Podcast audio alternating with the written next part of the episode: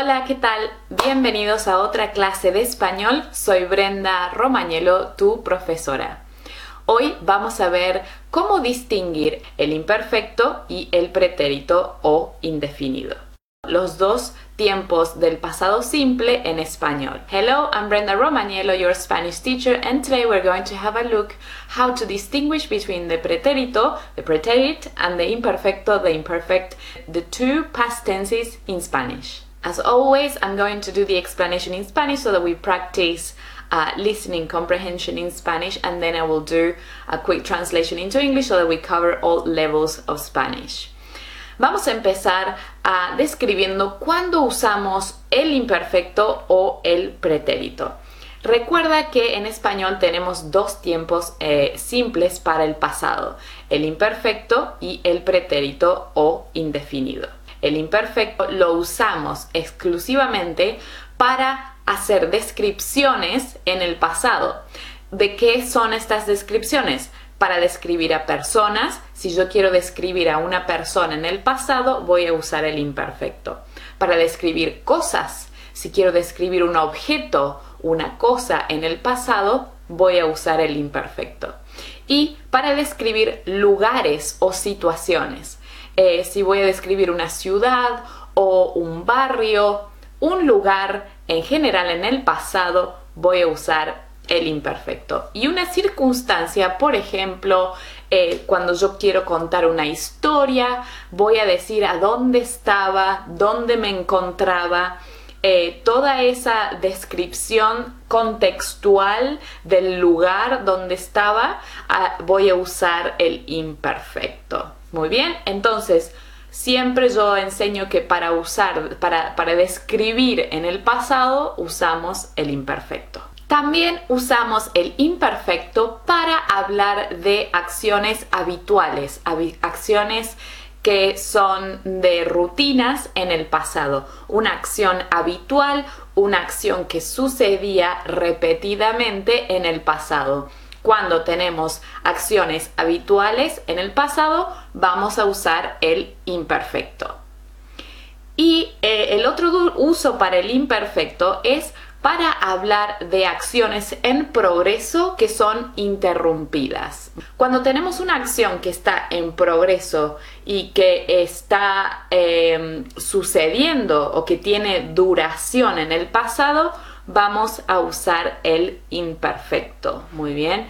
Por ejemplo, yo estudiaba español cuando por ejemplo, la segunda acción que interrumpe esa acción siempre está en el pretérito y te voy a explicar luego por qué.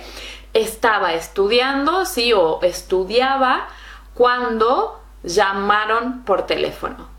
¿Sí? Esa acción estudiar estaba en progreso en el pasado y por eso usamos el imperfecto aquí. También usamos el imperfecto para hablar de acciones simultáneas. Si queremos hablar eh, o describir a dos acciones que suceden al mismo tiempo en el pasado, vamos a usar el imperfecto, ¿sí? Eh, por ejemplo, ella leía el periódico mientras él cocinaba. Aquí puedes ver a las dos personas realizando estas acciones de leer y cocinar al mismo tiempo. El pretérito lo vamos a usar para hablar de acciones que simplemente sucedieron en el pasado. Acciones que no tienen duración, no tienen una progresión en el pasado, no están describiendo nada, simplemente cuentan la historia, dicen qué pasó, nos dicen qué es lo que sucedió en el pasado. Es una acción sin ninguna conexión, algo que sucedió, algo que pasó en el pasado. En el caso de las eh, acciones interrumpidas, el pretérito va a interrumpir esa acción en progreso que habíamos em, dicho con el imperfecto, ¿sí? Estudiaba cuando llamaron por teléfono. Ellos llamaron por teléfono, está en el pretérito y es una acción que sucedió una vez en el pasado. No tiene conexión con nada, no está en progreso. Ellos llamaron por teléfono. Okay, so the main differences between uh, and how to distinguish uh, between the preterito and the imperfecto is that when we use one and the other. So we use the imperfecto for everything that is descriptions, uh, to talk about descriptions in the past. If we want to describe people, things, and places or circumstances or contexts, then we're going to use the imperfecto for that. So the, for describing people, we can, uh, if we're going to describe someone in terms of characteristics or personality in the past, we're going to use the imperfecto.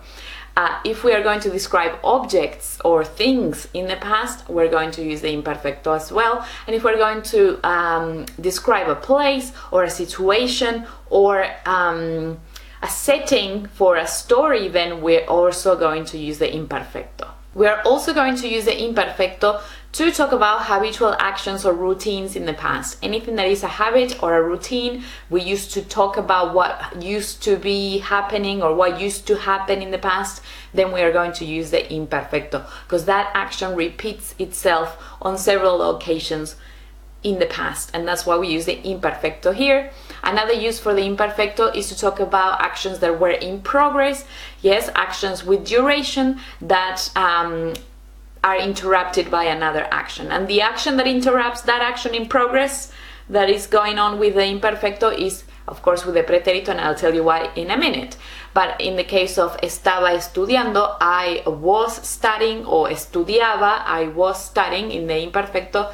Um, we, we have that duration there in that action in the past and then something happened to interrupt that action which is they called, yes. Uh, estudiaba cuando llamaron por teléfono, I was studying when they called um, on the phone. Another use uh, for the imperfecto is to talk about two actions that are in progress or that are happening at the, uh, in the past at the exact same time. So, ella leía el periódico mientras él cocinaba. In, in that case, we have she was reading the newspaper while while, uh, while he was uh, cooking. So you have the two people, the reading and the cooking, happening at the same time. So for those two actions that are happening at the same time in the past, we are going to use the imperfecto. And the pretérito, we use it to uh, just simply describe an action that happened in the past. It's a point, one point in the past, an action that simply happened, something occurred, not, it didn't have any duration, it wasn't in progress, it's not related to any other um, action or time frame, nothing like that. Something simply happened. And when we say what happened, we use the pretérito. In the case of the action that was interrupted in the past, estudiaba cuando llamaron por teléfono. Eh, llamaron is they rang, so they called on the phone. It's just one time action, it didn't have any duration, nothing to do with the present past, no information, no description. That's what happened, they rang. And um, interrupts that action that was in progress, estudiaba. See, the action that was in progress was the studying bit that I was studying.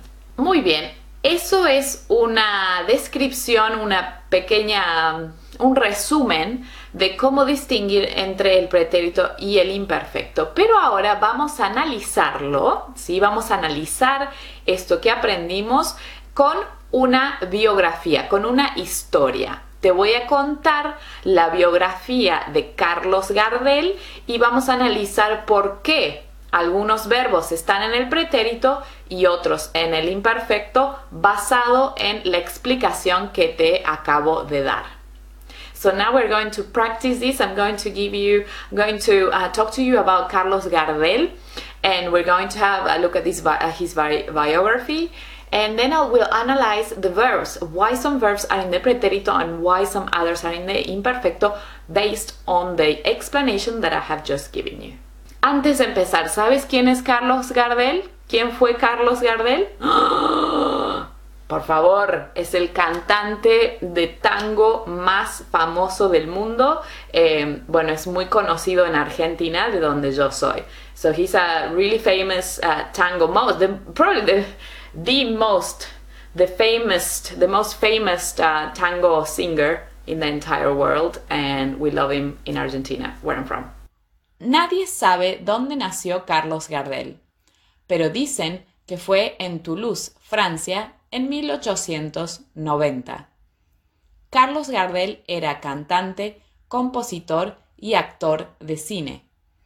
Fue el cantante más importante y famoso en la historia del tango.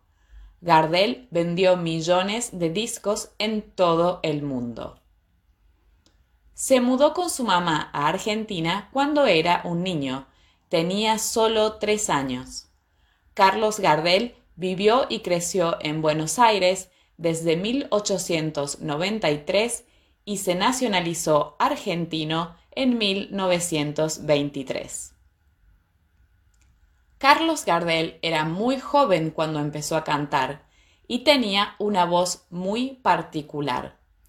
Cantaba en las esquinas de las calles, en reuniones y fiestas, y también trabajaba en bares clandestinos en Buenos Aires. Triunfó en Buenos Aires, luego en Francia y después en Estados Unidos, donde filmó varias películas en Hollywood. Murió trágicamente cuando estaba de gira en un accidente aéreo en el aeropuerto de Medellín, Colombia, en 1935. Tenía 44 años de edad y estaba en el pico de su carrera artística. Como era famoso y por su trágica muerte, se convirtió en un ídolo para todos los argentinos. Carlos Gardel es un verdadero mito que representa la cultura urbana argentina y uruguaya.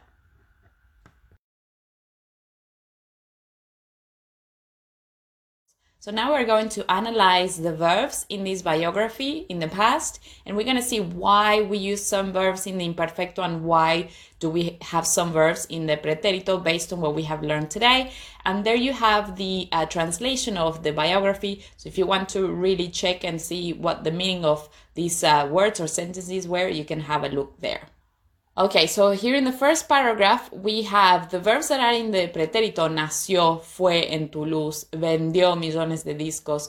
All these verbs, we, they're one-time actions, and that's why we are using the pretérito in the past. So we're saying that he was born, um, um, it was where it was where he was born he, it was in toulouse and that he sold millions of, of records. So in, in in that case we don't need to use the imperfecto because we're not describing anything we're just telling what happened. This happened and this happened this happened. Uh, we use the imperfecto when we say carlos gardel era cantante compositor because we're describing his um, his career. We're describing him what his occupation was in the past, and that's why we have say era. When we say fue el cantante, which is also a description of his career or, or his occupation in the past, the difference is that we say it in the history of tango. So he was the most famous singer of tango, right, in the history of tango. And that in the history of tango is a specific period of time, which is why we have to put this verb in the preterito and not the imperfecto. Okay, so if it is a, period of time, we can use the pretérito, yes, because we, we have to describe that action. Se mudó, sí, to Argentina. So he moved to Argentina. That's a one-time action. But the following two verbs, era and tenía, they were describing um, Gardel in the past. So we're saying era un niño. See, he was a kid. He used to have, or he was three years old. Yes, to describe uh, Gardel in the past. Vivió y creció. So he lived and grew up in Buenos Aires. Uh, and then he naturalized Argentinian, yes, and, and all these actions they are in the preterito because we're telling what happened. We're not describing him or we're not describing a place or a setting, anything. We're just saying what happened. We can see here Carlos Gardel era joven, tenía voz, cantaba. So era and tenía we're using here to describe that's why we're using the imperfecto. We're describing him when he was young and what his voice was like. Then we say cantaba and trabajaba. These are habitual actions in the past routines. That's why we use it in the imperfecto so in this paragraph, uh, we can see these uh, actions with the pretérito because we're just telling the stories. Yes, he succeeded in Buenos Aires. He filmed all these movies in Hollywood, and then uh, when we say cuando estaba de gira, so when he was um, on tour, yes, we can see that action in the imperfecto because it's an action that was in progress that is interrupted with his uh, uh, accidental death, right? So murió, that's the, he died. That is the action that interrupted um, him being on tour, right? And then we say tenía 44 años. Uh, when he passed away. In that case, he was 44 years old. We are just describing him in the past. That's why we use the imperfecto. And estaba in el pico de su carrera. So he was in um, the peak of his career, right? Artistic career. And in that case, we can say that it's a, an action that was happening simultaneously as he was on tour. So that him being at the top of his career and being on tour were happening at the same time. Muy bien.